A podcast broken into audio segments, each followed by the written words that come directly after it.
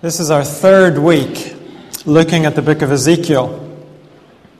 Ezekiel, as you may remember, is an Israelite, but he's living in exile in Babylon. He lives there among thousands of other exiles. We began two weeks ago with Ezekiel's vision of the Lord on his throne. Then last week we heard the Lord's call to Ezekiel. He is to be God's messenger to a rebellious nation. Six times in our passage last week, God called Israel a rebellious nation or a rebellious house. Ezekiel's fellow exiles in Babylon are men and women, God says, who are obstinate and stubborn. Men and women who are not willing to listen to God. It's crucial that we remember that background because this morning God gives Ezekiel his first message. It's a message for his fellow exiles. And the message is a warning. An enemy is coming against you. It's time to wake up and listen. This morning we're going to look at Ezekiel chapter 3, verse 16, through to chapter 5, verse 17. If you're using a church Bible, that's on page 831.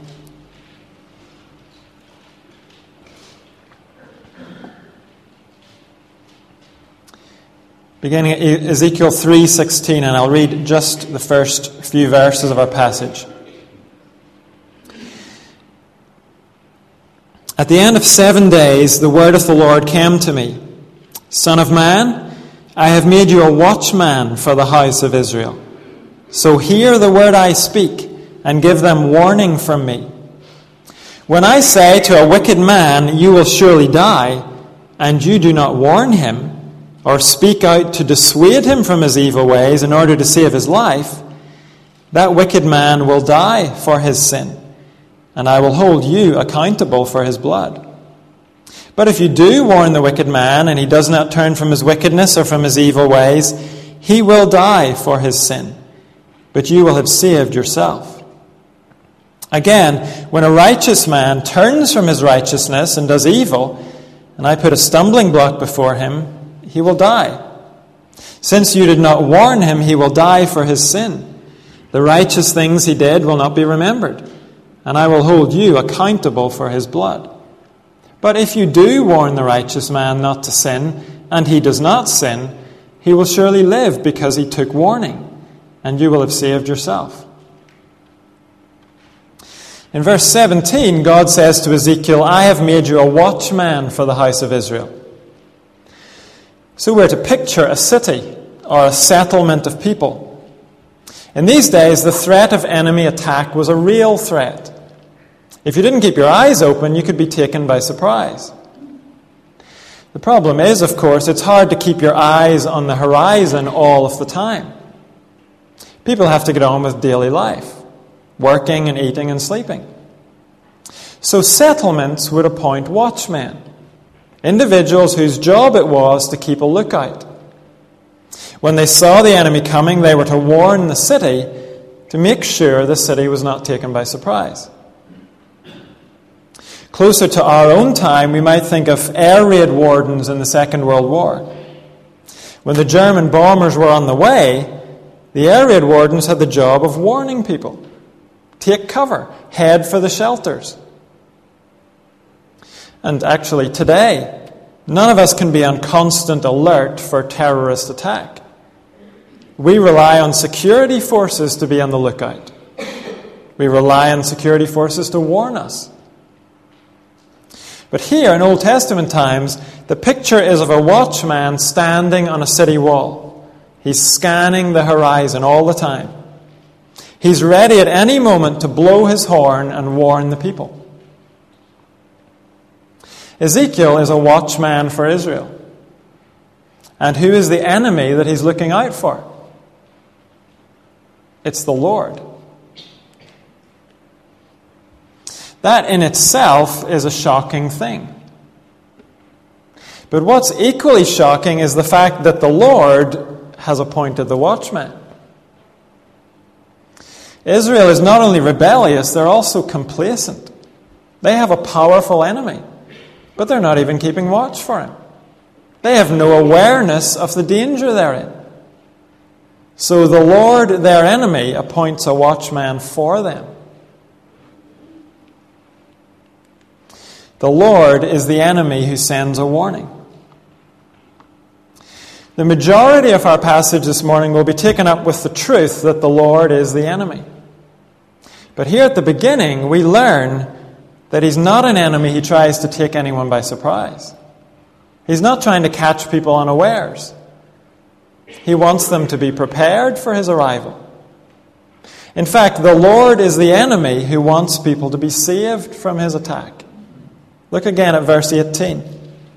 When I say to a wicked man, You will surely die, and you do not warn him or speak out to dissuade him from his evil ways in order to save his life, that wicked man will die for his sin, and I will hold you accountable for his blood. So Ezekiel is to warn, he is to dissuade people from their evil ways, and he's to do it in order to save their lives. If Ezekiel doesn't take his responsibility seriously, he will be held accountable. So Ezekiel is to warn the wicked, but verse 20 says he is also to warn the righteous. Again, when a righteous man turns from his righteousness and does evil, and I put a stumbling block before him, he will die. Since you did not warn him, he will die for his sin. The righteous things he did will not be remembered, and I will hold you accountable for his blood. But if you do warn the righteous man not to sin, and he does not sin, he will surely live because he took warning, and you will have saved yourself. In this context, the point is that Ezekiel is being sent to all. He is to issue God's warning both to those who appear to be wicked and to those who appear to be righteous. He is to announce God's warning indiscriminately. He's not to ignore anyone. He's not to ignore anyone, however religious or upright they may appear to be. Because, in fact, what counts is not what people appear to be. What counts is how they respond to God's word. Those who heed the warning show themselves to be truly righteous, and they will be saved. Those who ignore the warning show themselves to be among the wicked no matter how righteous they may have seemed to be. So, the genuinely righteous man or woman is the man or woman who hears God's word and responds to it with obedience. Someone has summed it up like this It doesn't make any difference whether you've lived a notorious life of sin or have been a pillar of the church all your days. What counts to God is your response to His Word. In a moment, we're going to see that Ezekiel is being sent to announce a terrible message. But here, before the message, we see it's pure grace that Ezekiel is sent at all. What enemy works to warn those he's going to attack? What enemy appoints a watchman for those who are too complacent to bother with a watchman? The answer is an enemy who doesn't want anyone to die. Here we're already learning something God will say directly in chapter 18. I take no pleasure in the death of anyone. Repent and live. The Lord is the enemy who sends a warning. In the final verses of chapter 3, which I didn't read, Ezekiel is reminded of something he was shown last week. He's not free to say what he wants. He's not to adjust the message according to what people want to hear. Ezekiel is bound to deliver the message God gives him. In fact, God says, I will make you silent until I give you my words to speak. And chapters 4 and 5 record the first message Ezekiel is given. The Lord is the enemy who shoots to kill. We've all seen performers in city streets. If you go to London or New York or even Lichfield, you'll find people in the streets singing, playing musical instruments, miming, sketching.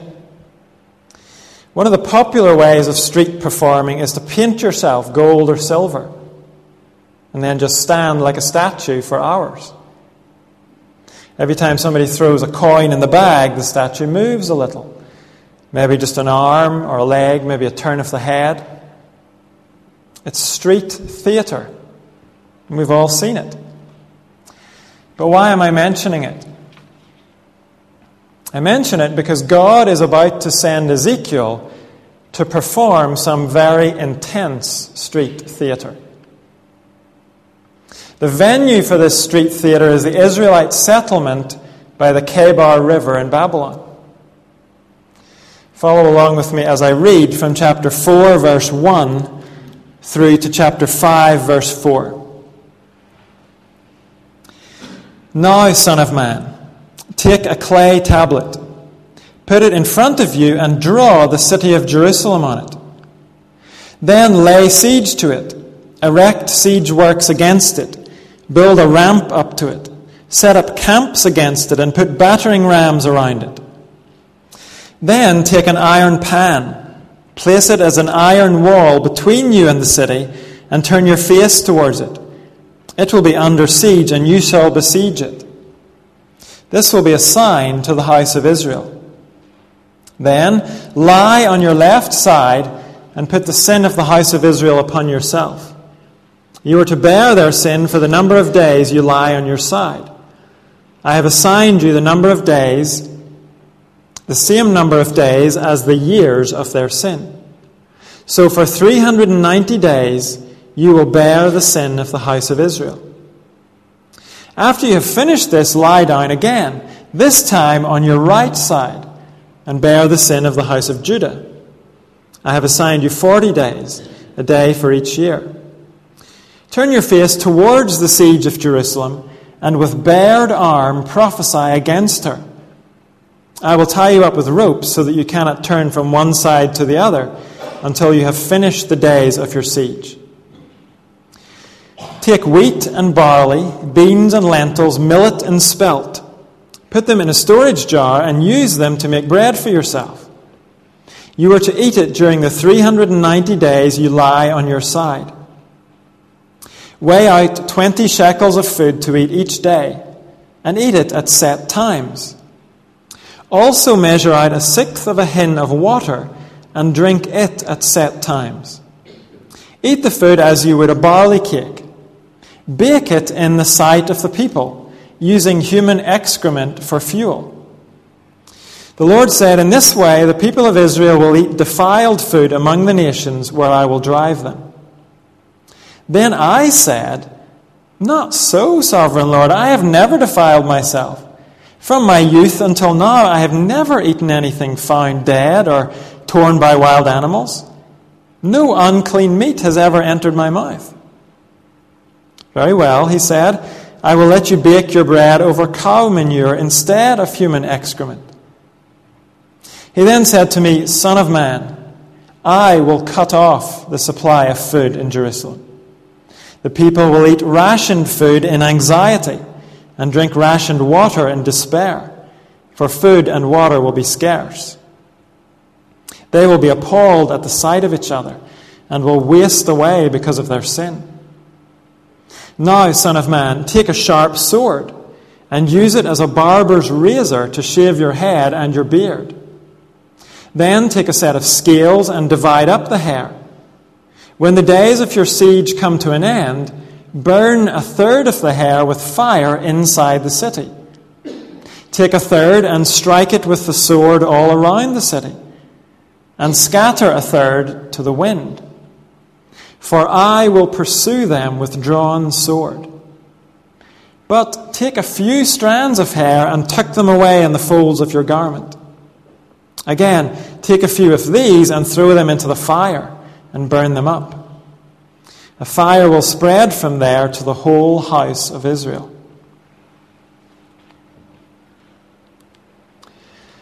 Street theatre. a model, siege rations, and a shave with a sword. Imagine the scene here. Ezekiel lives among his fellow exiles. He and his wife live in a mud hut in the middle of the Israelite settlement. We'll learn about his wife later in the book. One day, Ezekiel comes out of his house, maybe in the morning. He comes out just as everyone is going out to do their work in the fields or to do their washing down at the river. In the middle of all these people milling around, Ezekiel arrives in the main street. And he's carrying quite an assortment of things. Maybe his wife helps him to carry some of it. He sets it all down and he brings out a mud brick. It's about the size of two A4 sheets of paper side by side. The brick hasn't hardened yet. And Ezekiel begins to carve something into the top of his brick. A few people begin to gather around. Let's see what he's up to. It's a map. Oh, it's a map of Jerusalem. Now, what's he doing? Look, mounds of earth all around the brick. It's a siege wall around Jerusalem. No one can get in or out of the city. No food or water can get in or out. Now, what's he doing?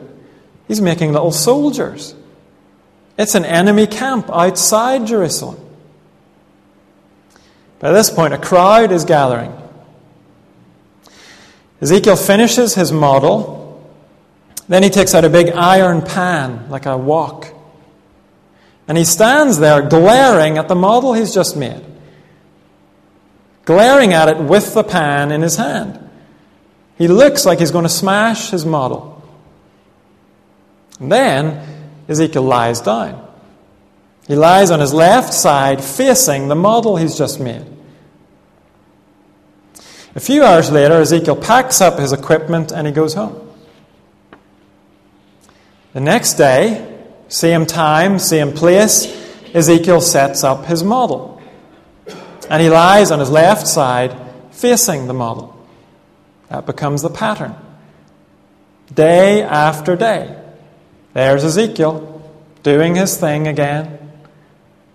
For 390 days, the same thing. Then on the 391st day, there's Ezekiel Wait, now he's lying on his right side.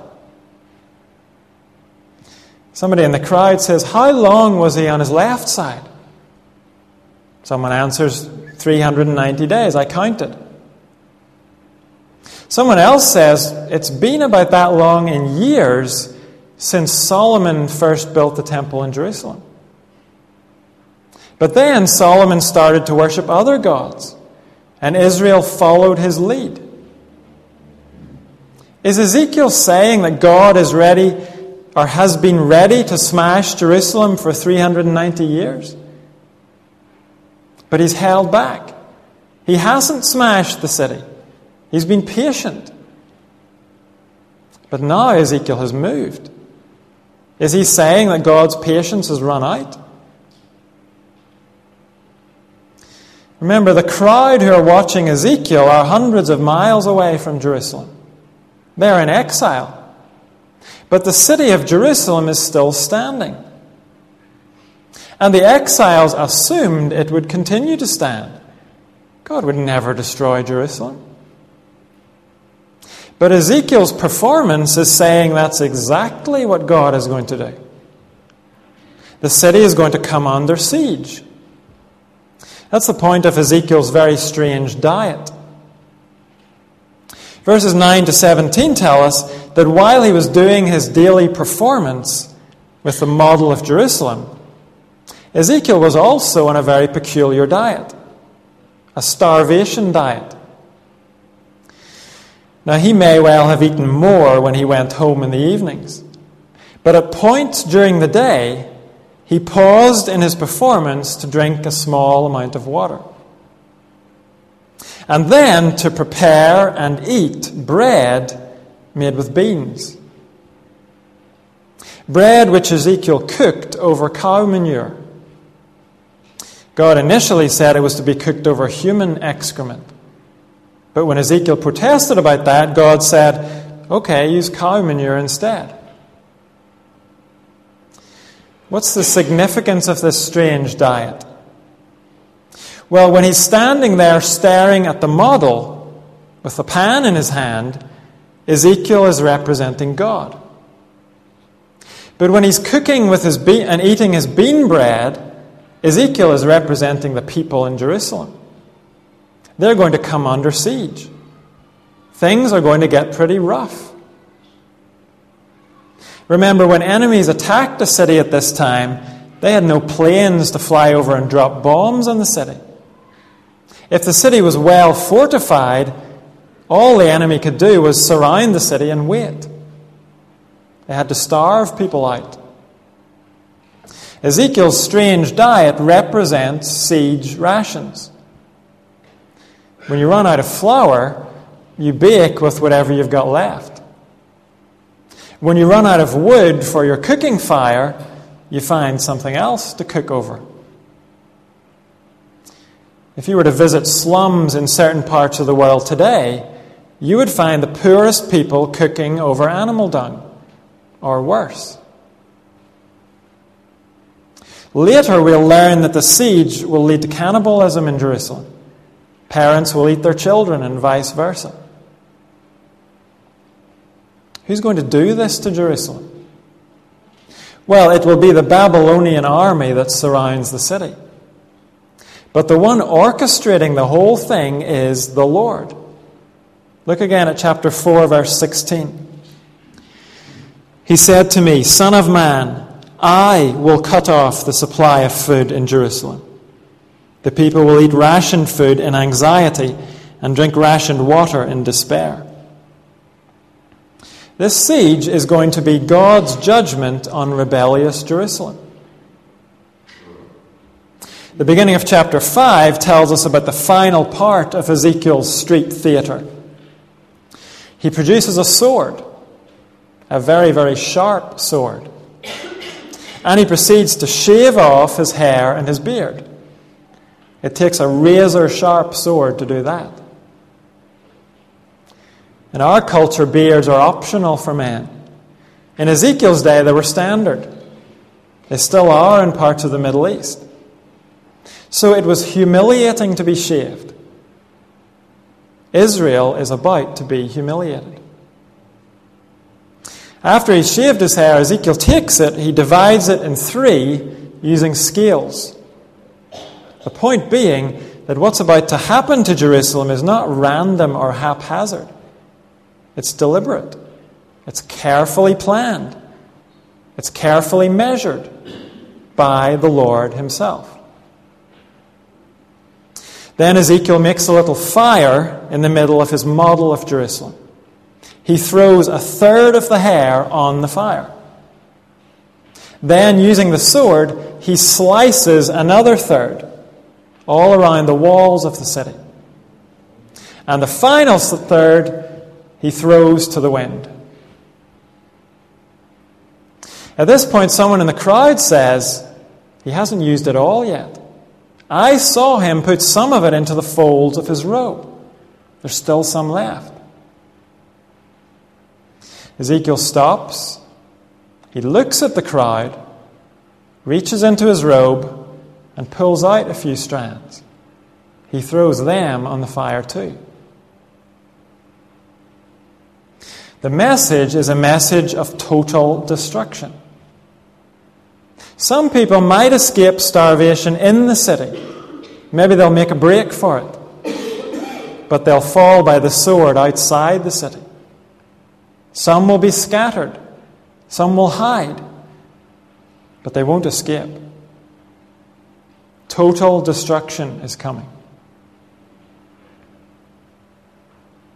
And in case we're still not sure who's behind all this, the Lord explains again. Look at the end of chapter 5, verse 2.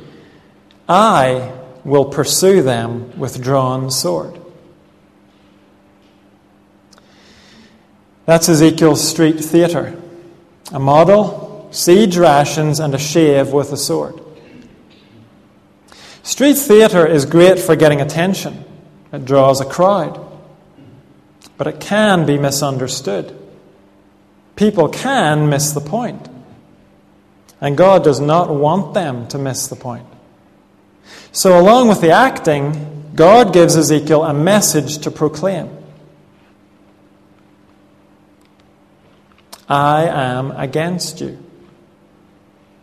Again, follow with me as I read from chapter 5, verse 5, down to the end of our passage. This is what the sovereign Lord says This is Jerusalem, which I have set in the center of the nations, with countries all around her. Yet in her wickedness she has rebelled against my laws and decrees, more than the nations and countries around her. She has rejected my laws and has not followed my decrees. Therefore, this is what the sovereign Lord says You have been more unruly than the nations around you, and have not followed my decrees or kept my laws. You have not even conformed to the standards of the nations around you. Therefore, this is what the sovereign Lord says I myself am against you, Jerusalem and I will inflict punishment on you in the sight of the nations. Because of all your detestable idols, I will do to you what I have never done before and will never do again. Therefore, in your midst, fathers will eat their children, and children will eat their fathers. I will inflict punishment on you and will scatter all your survivors to the winds. Therefore, as surely as I live, declares the sovereign Lord, because you have defiled my sanctuary with all your vile images and detestable practices, I myself will withdraw my favor. I will not look on you with pity or spare you. A third of your people will die of the plague or perish by famine inside you. A third will fall by the sword outside your walls. And a third I will scatter to the winds and pursue with drawn sword. Then my anger will cease, and my wrath against them will subside, and I will be avenged. And when I have spent my wrath upon them, they will know that I, the Lord, have spoken in my zeal. I will make you a ruin and a reproach among the nations around you, in the sight of all who pass by. You will be a reproach and a taunt, a warning, and an object of horror to the nations around you when I inflict punishment on you in anger and in wrath and with stinging rebuke. I, the Lord, have spoken. When I shoot at you with my deadly and destructive arrows of famine, I will shoot to destroy you. I will bring more and more famine upon you and cut off your supply of food. I will send famine and wild beasts against you, and they will leave you childless. Plague and bloodshed will sweep through you, and I will bring the sword against you. I, the Lord, have spoken. The Lord is the enemy. He is the enemy who shoots to kill. God says, Israel, you're even worse than the nations around you. And you will become a warning to the nations around you. Verse 16, I will shoot to destroy you. Verse 17, I will bring the sword against you. Well, what are you and I to make of this? Our first response is probably to be a little uncomfortable. Passages like this make us squirm a little bit. We can get a bit embarrassed by passages like this. You won't ever find passages like this in Our Daily Bread. That's no offense to those of you who use Our Daily Bread. But I doubt that Ezekiel 5:16 is ever going to be the verse of the day.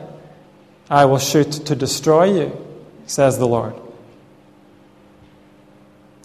And yet, this is part of God's word. This is part of God's revelation of himself.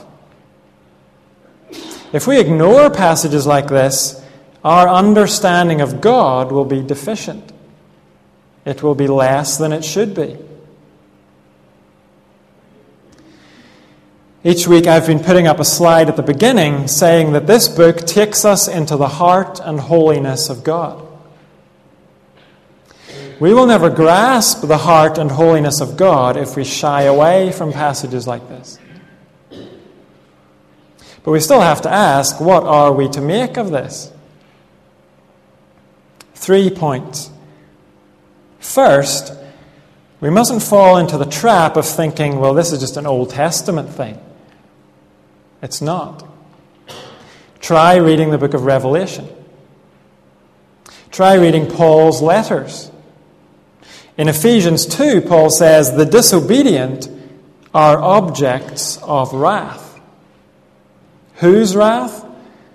God's. Or read Jesus' warnings of judgment in Luke 19 and 21. Jesus' message in those chapters sounds a whole lot like Ezekiel's. This is not an Old Testament thing, it's a Bible thing. If we're determined to avoid passages like this, we end up with a pretty slim Bible. Second, the message of passages like this is that sin and evil matter to God. Do you want a God who overlooks evil? Do you want a God who says, I can live with evil? Rape, murder, abuse of children, abortions, drug barons. It's just the way things are. It doesn't really matter. Do you want a God like that? No, none of us do. We want a God who brings justice. The problem is, of course, that we want to be excused of our own sin and evil. We want God to pour out his wrath on Hitler, but leave us alone. After all, our sin is insignificant compared to Hitler's, right? Well, according to Scripture, what is the greatest sin? It's feeling to love the Lord our God with all our heart and soul and mind and strength. That is our greatest responsibility. Revelation 4 says, You are worthy, our Lord and God, to receive glory and honor and power. For you created all things, and by your will they were created and have their being. God is infinitely worthy of our love and obedience. Failing to give it to Him is not just neglectful, it's evil. It's the root of all our other evils. We give our love to lesser things. We believe and we obey lies about God. We live by the assumption that He does not know best, that He is not worthy of our trust and worship that there are greater joys than the joy of being in fellowship with God. So we can forget about Hitler. The fact that God takes sin seriously means we're all in trouble. Romans says the wages of sin is death. We're all sitting on death row. And God is the executioner. Third, following on from this, our greatest problem then is God Himself. God as He stands against us in our sin. Many people live their lives with a pretty neutered view of God. Another way to put it is that we live with a one dimensional view of God. That's true both outside and often inside the church. There he is, dear old God, up there in the heavens, a bit weak, a bit watery, a bit tired. He looks down at us in our rebellion and he just longs for us to pay him some attention. He just wishes we'd be nice. That is not the God of the Bible. The God of the Bible stands before a sinful world, and his sharp, sharp sword is drawn. His bow is bent. His arrow is on the string. And it's pointing in our direction. According to the Bible, our greatest problem is God Himself. God stands against us in our sin. If we don't get a grasp on this, then the gospel makes no sense. Who cares about a Savior unless they know they need saving? Proverbs says, The fear of the Lord is the beginning of knowledge. If you and I can grasp passages like this, then we have begun to grasp reality. We have begun to be wise.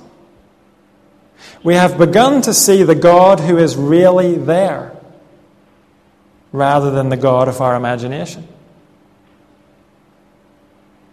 Someone has said if we're ever going to know the light of God's grace, we must first reckon with the darkness of his fury.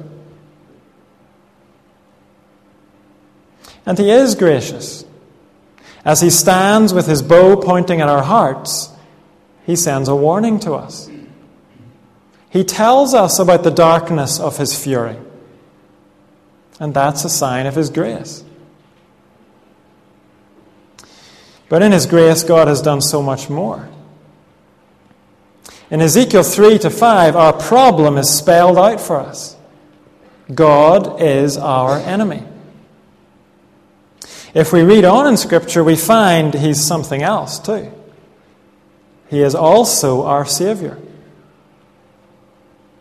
In Ezekiel 3 to 5, God gives us a warning.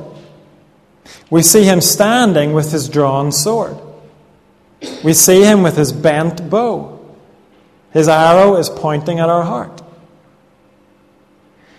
But when we read on in Scripture, we see God turn his bow on himself. At the cross, God Himself took the arrow in the heart.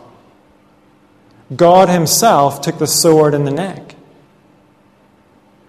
And He did it so you and I could live. The cross tells us that sin is serious. The cross tells us sin and evil matter to God. He is the enemy of all sin and in his love and mercy, he died in the place of sinners. The New Testament tells us God was in Christ reconciling the world to himself. At the cross, our enemy has worked to reconcile us to himself. It was our sin that alienated us from God. We caused the separation. But he made the move to bring peace between us. And he made that move at great cost to himself. If we turn away from Christ, there is no way to peace. There is no escape from God's judgment. But all those who trust in Christ find that their enemy has become their Savior and their Father and their friend. One of our hymns says, Great is the gospel of our glorious God, where mercy met the anger of God's rod. A penalty was paid and pardon bought, and sinners lost at last to him were brought.